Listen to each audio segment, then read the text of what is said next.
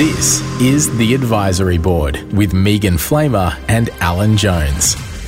You're listening to the Advisory Board. It's wonderful to have you with us. Whether you're just starting out or figuring out your next stage of growth, we're here to lend a helping hand. We've been there before, helped thousands of founders, CEOs, organisations, and communities all over the world take their lives and businesses to the next level. I'm Megan Flamer. And I'm Alan Jones. And each week we take on the real issues from entrepreneurs like you and show you how to win the day with kindness and a little tough love. So make sure you send us your questions or write to us about your problems. We also accept collectible LP records and TikTok clips of 1970s television commercials. You can reach us at hello at disrupt.radio or you can reach Megan on LinkedIn or Shiny Happy Healthy on Instagram or me at Alan Startup, Alan at startupfoundercoach.com. And now on with the show. Disrupt. This is The Advisory Board with Megan Flamer and Alan Jones. Not that Alan Jones. Megan, what have you been doing lately to minimize your impact on the environment? Oh, God. It's interesting how guilty my body immediately How feels. small is your footprint? Okay, so recovering flyer here, mm-hmm. like I used to get on planes like they were buses, especially when I lived in Asia and the US. I would almost every week be jumping on a flight, sometimes a long haul flight. So I had enormous perks and lounges that I miss a lot. if, you, if you weren't already clear that I'm a monster. Um, but, you know, I, I was flying a lot and so one of my big things that I've been working on, and it came about as an opportunity with COVID lockdowns.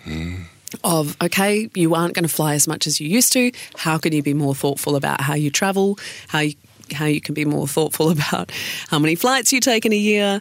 And I've slowly watched my flight miles and my status drop, drop, drop. Um, and you know, look, they put the perks in place for a reason, but it it has made an enormous difference to my environmental footprint. And then there are some other things that I feel like, do you know the whole soft plastics yes. situation? So I, I mean, I'm hopeful that our guest today can talk to us a bit about some of these hmm. things because I really wonder, you know, you read a lot about environmental impact hmm. within companies, like how a big corporation is making so much of a bigger impact on, you know, any of the little flights that I might take or the soft plastics that I might, you know, me carrying around a metal straw in my purse hmm. as opposed to an organization, you know, fracking. Um, so, you know, looking at the differences with those and how we can all band together and make great choices as a people and as a planet. Um, but yeah, I, I'm torn by it. I think I, I do read up a lot about it and I, I do try and, and make good choices around it. But Good on you. I'm also a convenience junkie and Yeah. a child of the 80s who doesn't like CFCs but doesn't feel so strongly about soft plastics. You're at the service station, you see the plastic wrap sandwich, ham and cheese. I'm like, that looks pretty. that looks pretty tasty. You're more a quinoa girl. Yeah, I am a bit of a quinoa girl. It's good. Uh. And look, I don't, I don't eat a lot of. I do eat meat again, but I didn't for many years uh-huh. for environmental reasons, and um, I have slowly, you know, started to shift that. But I do mainly eat vegetarian for um, environmental reasons as well, because I think that is something that you can do to make a big impact. I don't know. How about you? Like, do you? I feel like you're pretty conscious. Well, you know, I've, I have the benefit of privilege, and, and privilege bestows upon one certain you know, advantages when it comes to things like minimizing one's footprint. Yes. Um, but you know, you know, like you, I didn't go anywhere. Um, during during lockdown, and I'll do two international flights this year, both you know to to the to the other hemisphere. Um, so that's not insignificant. But a few years ago, I, I was I was pitched by a, um, an Aussie working for a startup in San Francisco, um, and it's a, a climate offset um, uh, startup. And I didn't end up investing in the company, but I did become a customer. And probably the most helpful thing I had. So the, it's a startup called Project Wren. That's W R E N. I'm happy to endorse them because it's a great thing. And probably the the most valuable thing that they that they offer is a really accurate but also really simple and really helpful calculator to help That's you good. calculate the total impact of, of the, the climate impact of, of a business or a family or an individual. Um, and so it was pretty easy for me to figure out what our family emissions were and, and our family impact, and then and then to choose from a range of different offsets. And so what I decided to do was was to offset more than my family's impact, so that. I was I was definitely you know carbon negative. So that feels kind of good, and it costs less than I expected, and it's a simple monthly subscription. Away it goes, and I can go back into the calculator at any time as my circumstances change. You know, so during lockdown, I was able to pay even less per month because I was going nowhere. Now I'm coming back out of lockdown. I'm, I'm, I'm paying more than before. Um, so you know, there's there's almost always ways to to catch up with the things that you're not able to to directly, you know. So so you know, I'll, I'll take a keep cup with me if if when I know I'm leaving the house that I'm that I'm going to probably need a coffee while while I'm out and about. But every now and again, you know, I, I need a coffee. I'm jonesing real bad in the, in the afternoons, and then I'll just make myself stop and drink the coffee in the coffee shop, which is you ah, know Oh, a that's perfectly acceptable way to drink a coffee. Apparently, I don't have to have It's it in a Italian takeaway cup. you. Yeah, very European. what so but okay, just to play devil's advocate, I don't know that I even really believe this, but how much of the keep cuppiness and an individual not eating meat or not taking a flight, Hmm. I'd love to use this group and look at what my actual footprint is. But compared to what massive corporations are doing and what Yeah. companies are doing, are we just virtue signaling? Well, we're, rounding error, but what we're also doing is, is is by requiring ourselves to try and make a difference within our powers to do so. We're no longer saying, "Well, it's somebody else's problem," because Mm-hmm. I I, think that. I think the Owning the last problem fifty years, together. yeah, the last fifty Yeah. years has been the world all going, "Well, it's not my problem; it's their problem." Well, it's not my problem; it's their problem. And and you know, let's start a, a positive circle of, "Well, actually, it is partly my problem as well as your problem." So if I take action, will you too? You know, I think you can't be what you can't see. And you see other people making a difference and, and making different choices, then maybe you feel a little bit, you know, more. And and obviously, businesses have have bigger impact than individuals and families. Um, so when businesses are aware that their customers care about these things, then there is some impact on them as well. And I think today's letter might lead us in pretty nicely to that topic. Yeah, I think so. And I think it's it's important as we're having these conversations to realize how many votes our dollars have. Oh Oh, yeah. Because one of the bigger conversations I've had in the last few years is about being aware, you know, in Australia, for example, where our super is being invested. Because Yeah. it's the most money most Australians will ever have. Hmm. And it's money that is literally being invested in a bunch of places that maybe you don't like. Yeah. And so, if you are someone who is environmentally conscious, and we hope that you are, Yes. um, you know, if you've got a keep cup and you're looking at your straw and you're, you know, recycling your soft plastics and having big conversations about the kind of foods that you eat and where they come from, acknowledging again that's a very privileged position to be able to make those kinds of choices. But, you know, if you're able to do those things, be looking at where your super is invested because if mm. you dig a little below the surface as well, I think, you know, if you, you're saying that you're mm. against mining, for example, or if you're against a particular company or doing particular things in particular countries and how they use labour and all those sorts of things, you may be disappointed at where your super is just blanket being invested. Yeah, and it's easy now to find out where all of your super is from all of your previous employers and also then to choose a new super fund. It's actually one of the few easy things to do Yes. about your money. It's super hard to change credit card providers, super hard to change mortgages, you know? Yeah. But it's actually really easy to change super funds. So look into what your super fund is doing. Yes, and a high level of transparency. But yes, I digress because today's letter Today's letter um, reads as follows Dear Advisory Board, we're a 12 person team and we develop software to help law firms. With the backing of some great angel investors and a VC fund, we now have a little breathing room to think about how and why we grow this company. I love that bit. Mm. One of the values that unites our funding team is caring for the environment, and we'd like to design our business so that it has minimum impact on the environment. What practical steps can we take as a small business to reduce our environmental impact today, and how should we scale those measures as we grow? From tiny footprints, please. Oh, I like Oh, that. Imagining nice little one. tiny footprints on the sand, you know. yeah. That's great.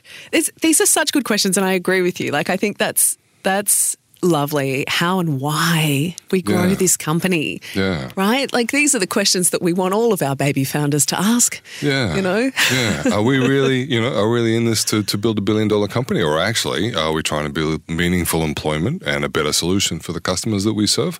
Exactly. So that we can go and spend some of the summer on the beach. Yeah. And I, I love that these aren't mutually exclusive conversations anymore, right? Like hmm. developing software to help law firms. Hmm. And they're having an environmental conversation, you know, looking at how they can design it for minimum footprint. It's kind of like, well, what would that actually do in a software sense? Like, is that going to be an issue? I think we need to call in some help, Al. Call in some help. We can do that. We've got some help.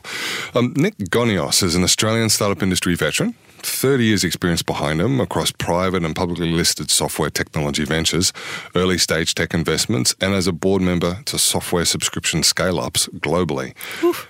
As CEO of Circulist, Nick is leading a mission to a future where products are made to be used and reused rather than thrown away, where circular design and intelligent ecosystems will enable us to reuse and recycle natural resources, and where products can be good for people and the planet.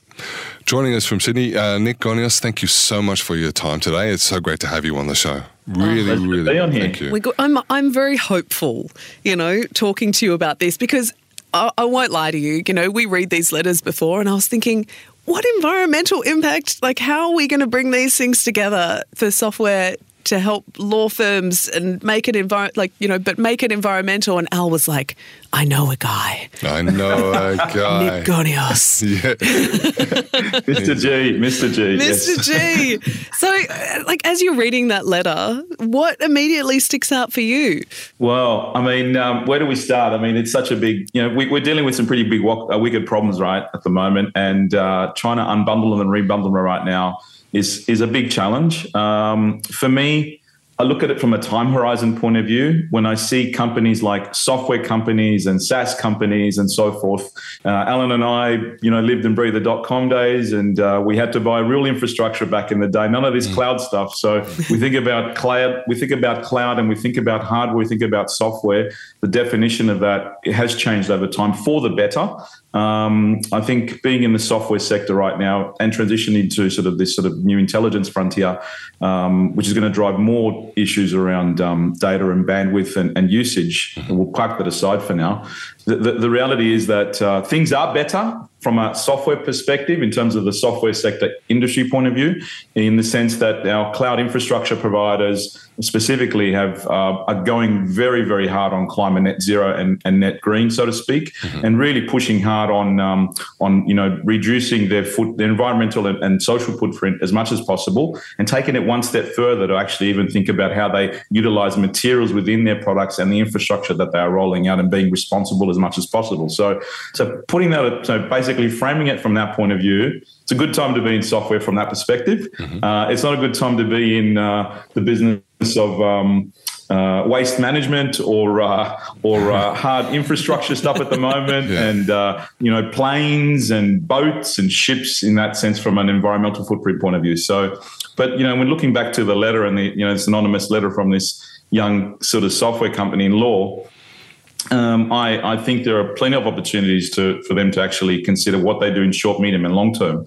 And uh, I don't know how, how much we want to talk about this, but uh, I can spend a whole day talking about it. But we've, we've only got so much time. So well, let's break it up into short, medium, and long term. I think I think that's a really nice sort of framework. You know, so I think if you're trying to get all the people in the office to feel like work has really begun, and we're not just talking about it, we're actually yep. doing something. Maybe some of those short term changes might be some of the things that will get the whole team on board and get everybody talking about the positive change they're making.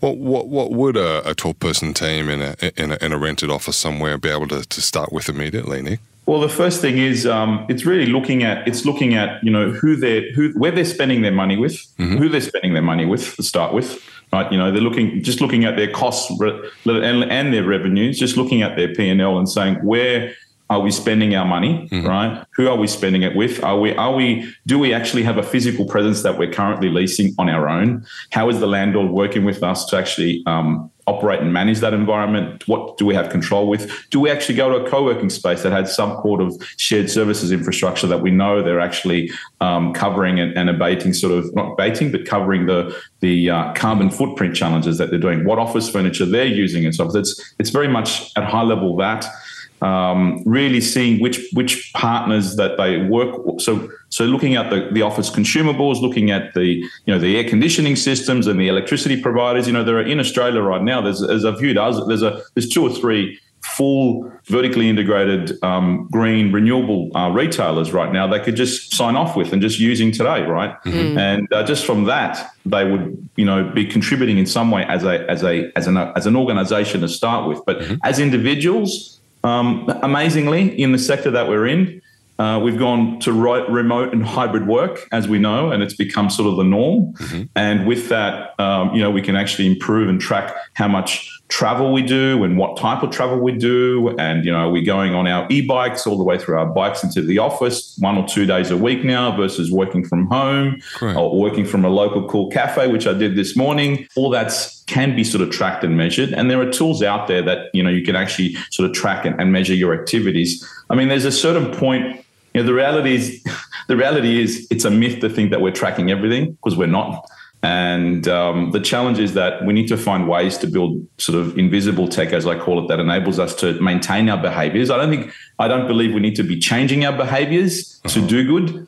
It should be the opposite. Uh, the, the invisible underlying infrastructure should basically work with us to maintain our sort of standard of living and improve it over time. Um, and and so with that, it, we shouldn't be changing our behaviors. I mean, we go into the whole meat discussion. That's a whole other discussion because I, but we won't go there. Let's stick to let's stick to this challenge right now.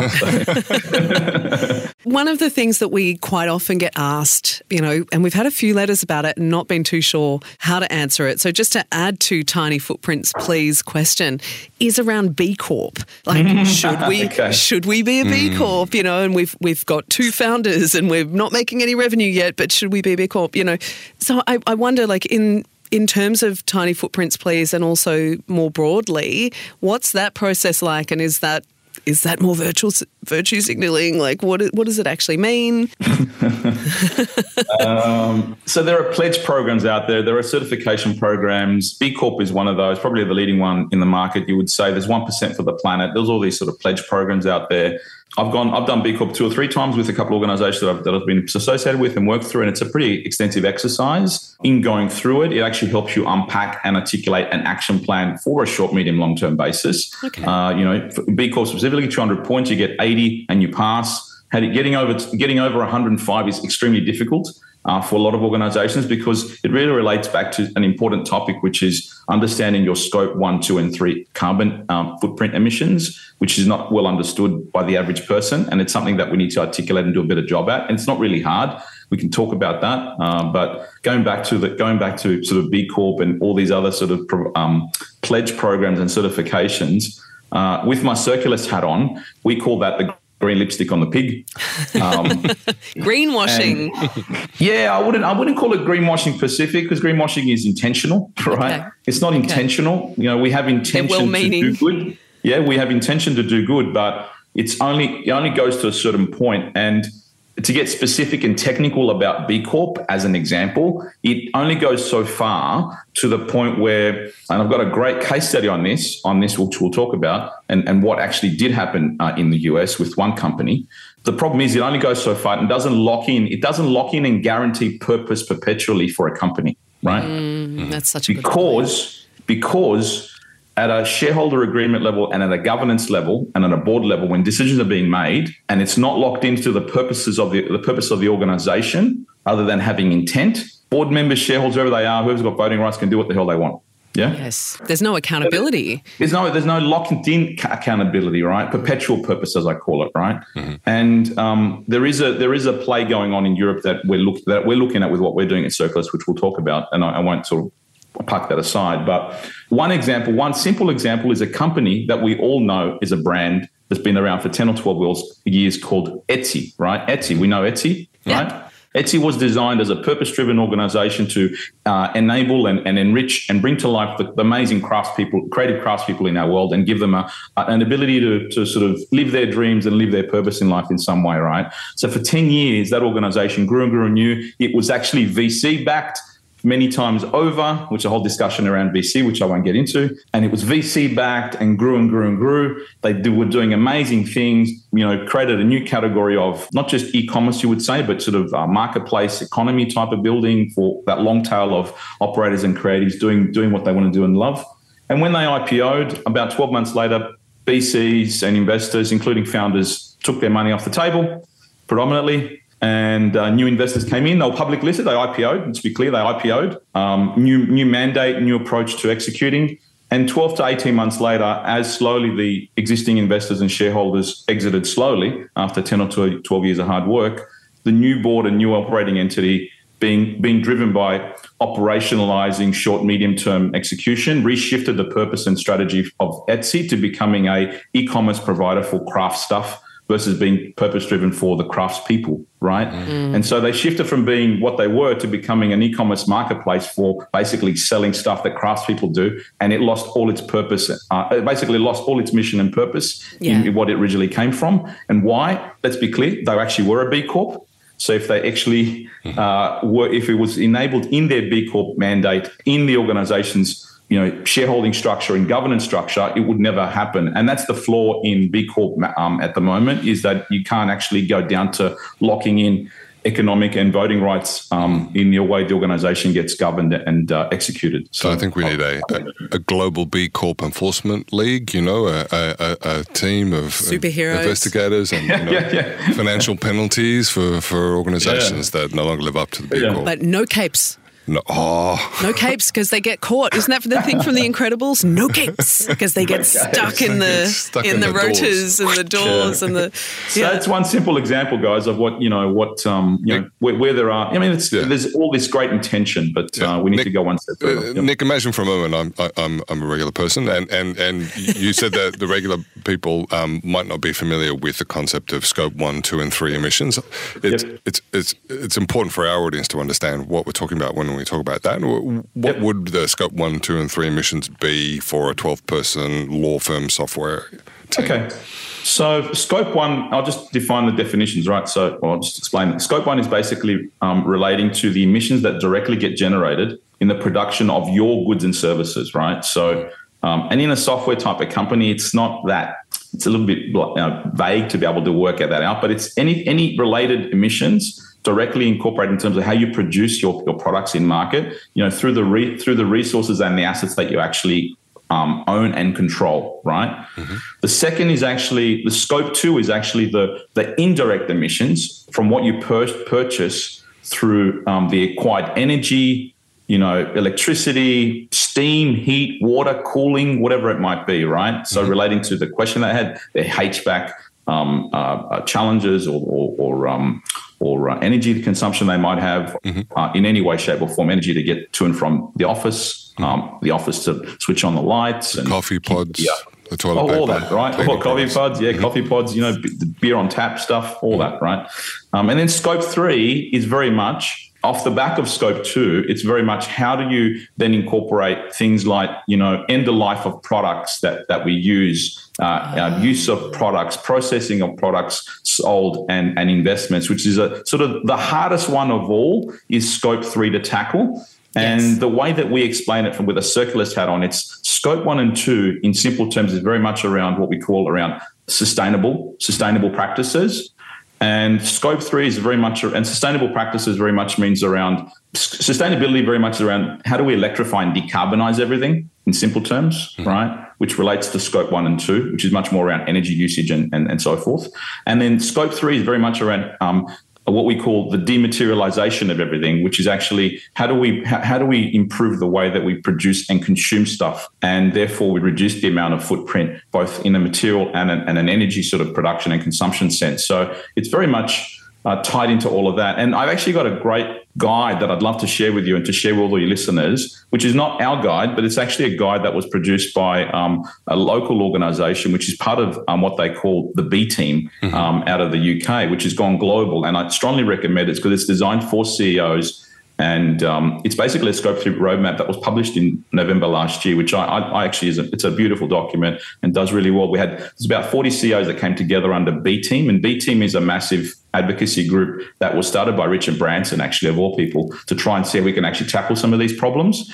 And uh, there was a great study done locally around this, and some and I'll, I'll share this. But the point is, they articulate a five to seven step um, program on how do we tackle scope 3 mm. and it's a beautifully well produced um, document um, with local case studies from Lion Nathan to all these different brands on how they're trying to tackle it and uh, it'd be great for all your listeners because it's very applicable to any size company in my view it's just the scale issue and the complexity so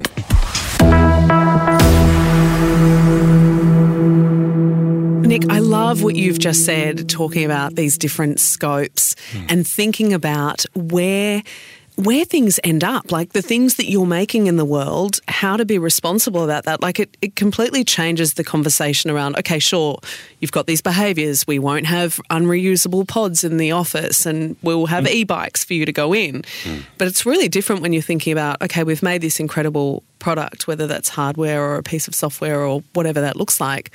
What happens to it when people are finished with it?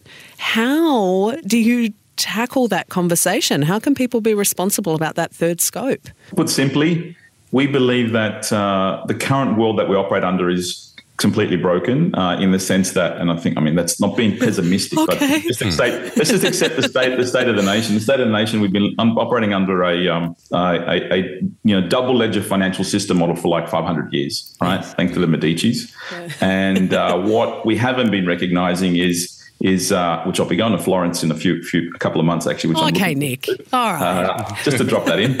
Uh, Business class. Um, and so, um, and what what has happened is we haven't been tracking the environmental and social footprint that goes with with that, right? Because it was just not. It was very difficult to track and measure completely, and it was not driven by what we were trying to do. And so, what we are wanting to focus on is really trying to go in all in on the hard problems that need to be tackled, which is how do we dematerialize the world as an overarching mission and then reimagine those products to be used for good? And what does it mean for good from our point of view? Is actually shifting away from consumption mm. to usage, right? Uh, or ownership to usage. The amazing thing that I've been able to experience, and I think Alan and many of us on on on this uh, conversation and, and in the sector, we've been privileged to be able to see the most transformative industry for the last 30 years shift away from you know, having Windows 95 boxes that we only use for 15 minutes to install mm. our software, mm. right?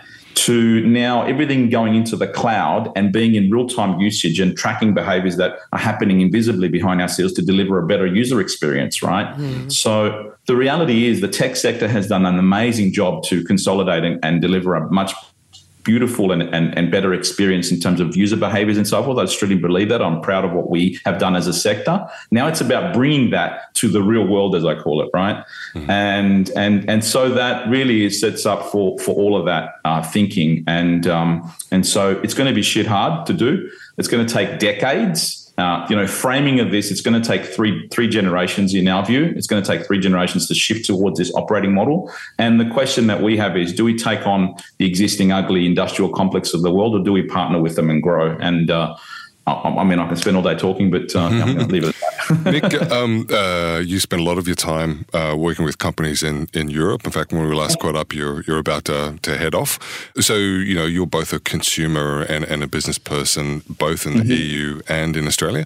Do you see that? Um, do you feel like Australia um, leads or lags in in in you know in, in business um, impact measurement and, and, and change? Oh, Alan, Alan, Alan, you know me well enough to know that we are, uh, we, I openly say in Australia that we live in the arse end of the world and we're a backwater, unfortunately, um, when it comes to things. We're the whole, the whole, um, the whole, our cities are beautiful mirages right now. Um, we've had, we've had 31 years of uninterrupted growth, which is the worth metric that we have um, as a nation, as a, as a proud technology entrepreneur, it's been very frustrating to not see that we haven't actually had some hardship in the market. I think we have to have some forced marsh hardship mm-hmm. um, to make things happen. In addition to that, you know, we run an oligopoly of an economy which basically has both ends of the spectrums, you know, not having real competition in the middle. This is the fundamental problem we have in Australia. Mm. So, and at, and at, a grander level, our, our, our, our, our policies at government federal level have been driven by what they call comparative, comparative strategies and not competitive strategies, right? So, comparative strategies very much look at how can we support others that are driving competition at a macro level at a, as a country, right? Mm-hmm. And this is a, versus being executing a competitive strategy as a nation. Us together with South Korea, we're in we're in different similar trajectories, timelines, and look what they've done because they executed a competitive strategy hmm. versus Australia being executing a comparative strategy. So we're going super macro here, and hmm. that's all driven everything in terms of the behaviors, the way our funds operate, and so forth, right? And the and the way that and the way that our economy operates. If it was running like a business, it'd be so it's so bad in the sense that forty percent of our GDP is generated by one customer and one product right? Mm-hmm. It's so bad. Iron ore back to China, mm. and it's just it's just broken from my point of view. So so I've sort of you know to answer your question at high level, it's it's that, and then specifically. We unfortunately take too long to get shit done in Australia.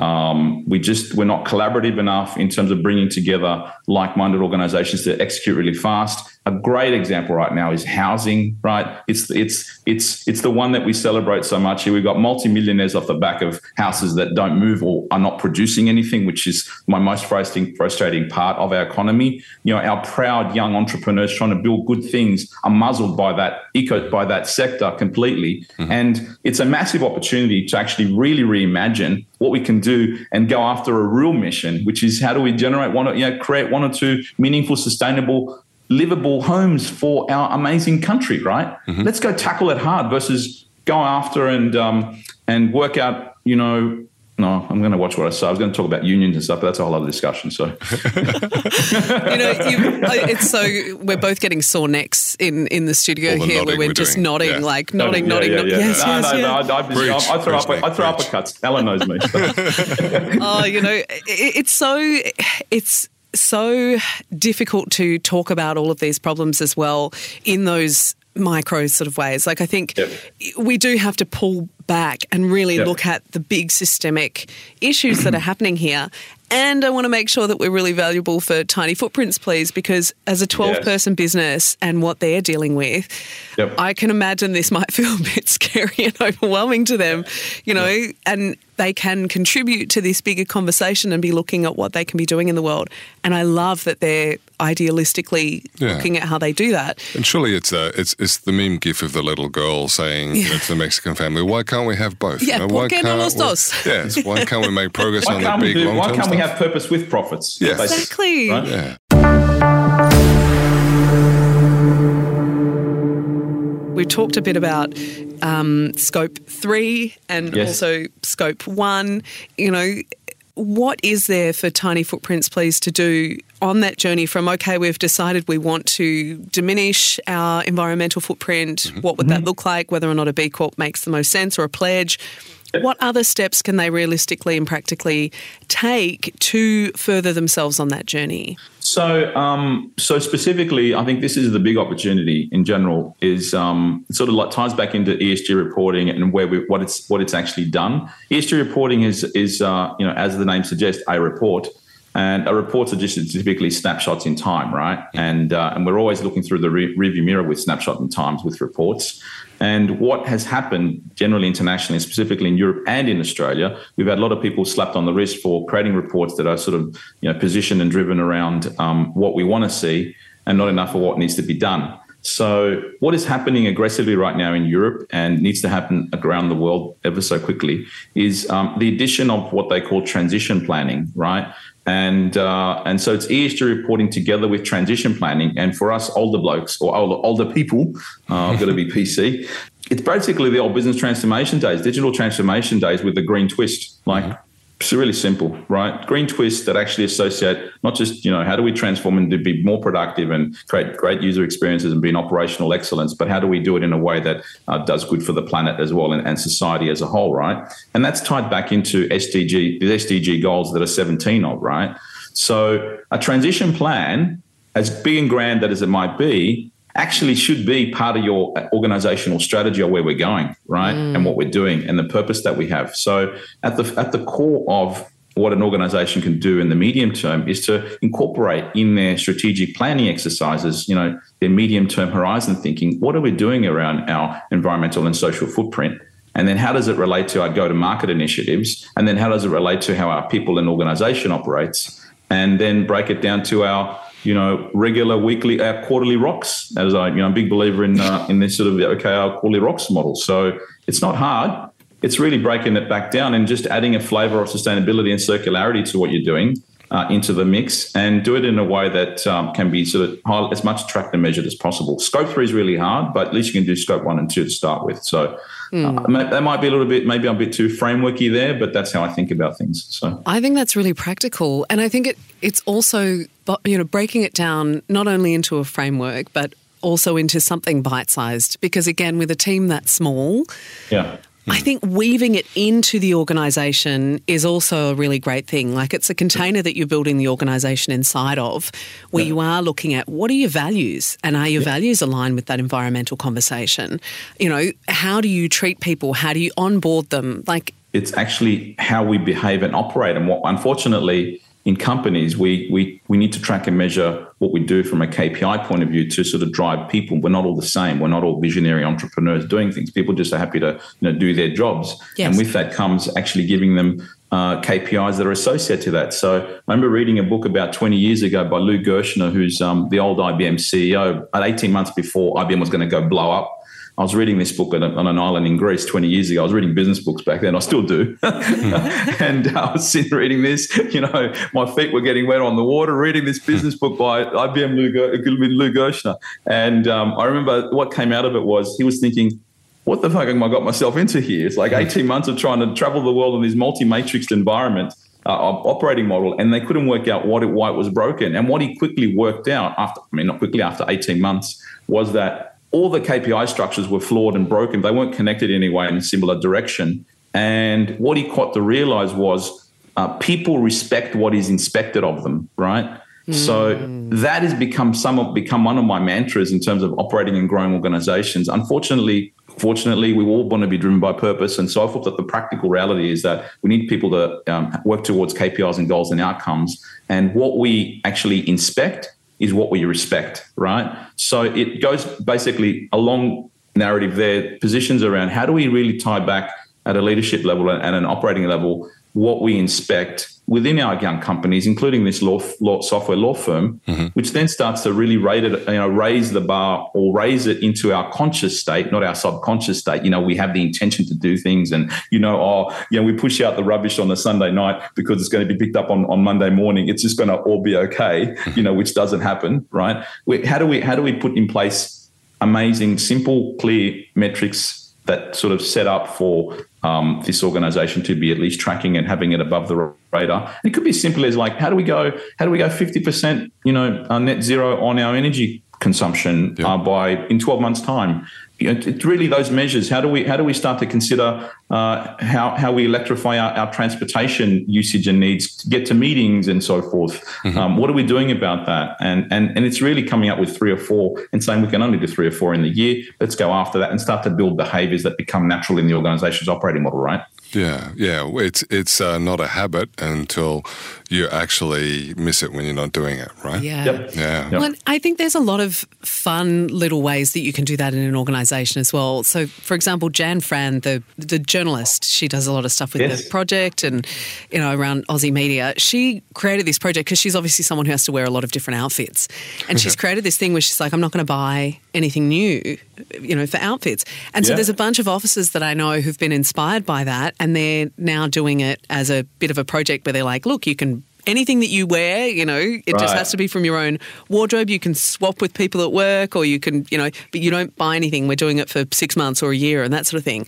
And that seems like a, you know, it's a small it's a small thing and it's yeah. sort of funny and that sort of thing. But in terms of what that actually does to the planet, like fast fashion, mm-hmm. the kinds of things that you would otherwise do, how much waste you are creating and landfill that we create, even just around clothes and shoes, mm-hmm. those conversations, like they're not things that we really think about. We're kind of in this consume, consume, buy this, it's cool, we want this. Alan and I were just talking about the new iPhone, for example. Yeah. like, yep. you know, yep. like how, you know, how can you make sure that you keep up with things and look cool and you know no, be no, fashionable no, yeah. and but also you know be supported by technology like i would argue you would need a new iPhone a lot more than I would need a new iPhone. I can do what I need to do using yep. the phone that I've got. Yeah, and, and, and, I know I can trade my, my existing iPhone in, and Apple will will you know, use it responsibly, recondition it, and then sell it to someone else. And then give you a cable that doesn't work with anything else that you've got. Because no, I can still use my lightning cables with my AirPods. Yeah, but this this this week. then, I mean, I love I love that thing in Europe as well that they they came out and they were like, you cannot come out with a, a cable that doesn't work with all the other pieces now.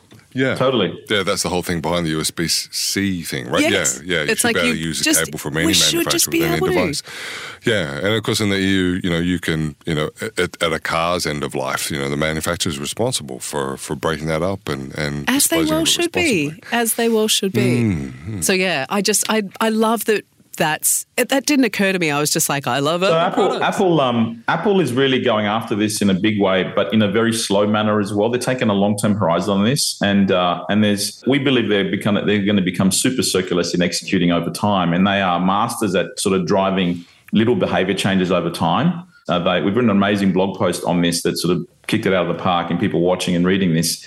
And uh, and what they're doing over time is recognizing that they're going to shift us towards they're going to shift us towards subscription as a service offerings, both hardware, software, and intelligence across the board over time. They're setting us up for subscription services in terms of a behavior change. They're actually putting in place what they call Daisy 1 and Daisy 2 in Cupertino to recycle the iPhones right now mm. um, in a way where they're recycling them in the thousands by every hour right now as in a test lab, and the, and and from that they're also also setting us up for um, not having to, to actually even own our own ha- uh, hardware over time. So they have officially announced by the end of this year they're going to uh, um, announce and launch a subscription offering for our O phones, which means you won't actually have a have to own one ever again. You'll basically just rent it and subscribe to it. At the moment, they're building behaviors right now, us actually trading in and, and sort of giving back. And so all these little nudges that they're providing are building up an, a, behavior change over time for the long term. So they're heavily working down that pathway. You know, on the flip side, you've got organizations, the fast fashion players who are just driven by AI to roll out the latest versions of whatever products week by week. And one of the worst offenders is is a brand out of China, which I won't name, which mm. is 10 times worse that, that the existing operators out of Europe that have, have come and traveled the world. And, uh, you know, these overconsumptive behaviors are very much ingrained in the way we've been living, operating for like 50 to 70 years now, right? Thanks to Mad Men, thanks to brand, us falling in love with brands and mm-hmm. associating and into what, you, what we want to actually do and buy. Um, but I'm a, I'm, a, I'm, a, I'm a typical bloke that I just want to, I actually like my Uniqlo, you know, long sleeve jumpers. I never want them to change them. Can you just stick to those basics? Yeah. I would buy 10, I would buy, you know, five of them every year and I basically recycle them whenever I can, right? Hmm. So I think the big challenge is that unfortunately in the world, we, we're focusing too much on food waste, textiles and, um, and, uh, and plastics. Mm. My view is they can easily solve. The technologies are there. We're going after e-waste as a bigger challenge, So where the complex design products are so difficult to recycle. Mm-hmm. We need to reimagine that operating model. So, oh, so much food for thought, and we could talk to you all day, but unfortunately we cannot. But Nick no Cornelius, thank you so so much for joining us. That is just such a meaty and interesting conversation. And tiny footprints, please. I hope that has enormously helped you make some good decisions about how you want to steer your team and how you want to really make a difference. And uh, like we said, you know, you wouldn't think software for a law firm could really make that much difference. But Nick, you've certainly given us a, a bunch of big ways that we can really do that. Great. Okay. Thanks so much Thanks for your guys. time, mate. Make sure you send us your questions or write to us about your problems. You can reach us at hello at disrupt.radio. You can find us on Instagram or on LinkedIn. For the first time in Australian talk radio, Advertisers like you can target and reach an affluent, influential, and aspirational audience using just one platform Disrupt Radio. That's because our entire content strategy and on air program schedule is built around audiences first. And when you build around audiences, you build around advertisers you'll reach a national audience of small business owners, entrepreneurs, and startups, highly influential decision makers from the C suite to owners, founders, and more. Disrupt Radio, the ideal environment for your business, offering premium content, premium audience, and premium advertising opportunities like exclusive sponsorship of primetime programs, standard advertising packages, live reads, all within a contextual environment and a clutter free listening experience. Disrupt Radio. The sound of Australian entrepreneurial spirit and a sound investment for your business. Tune in to opportunity. Disrupt Radio.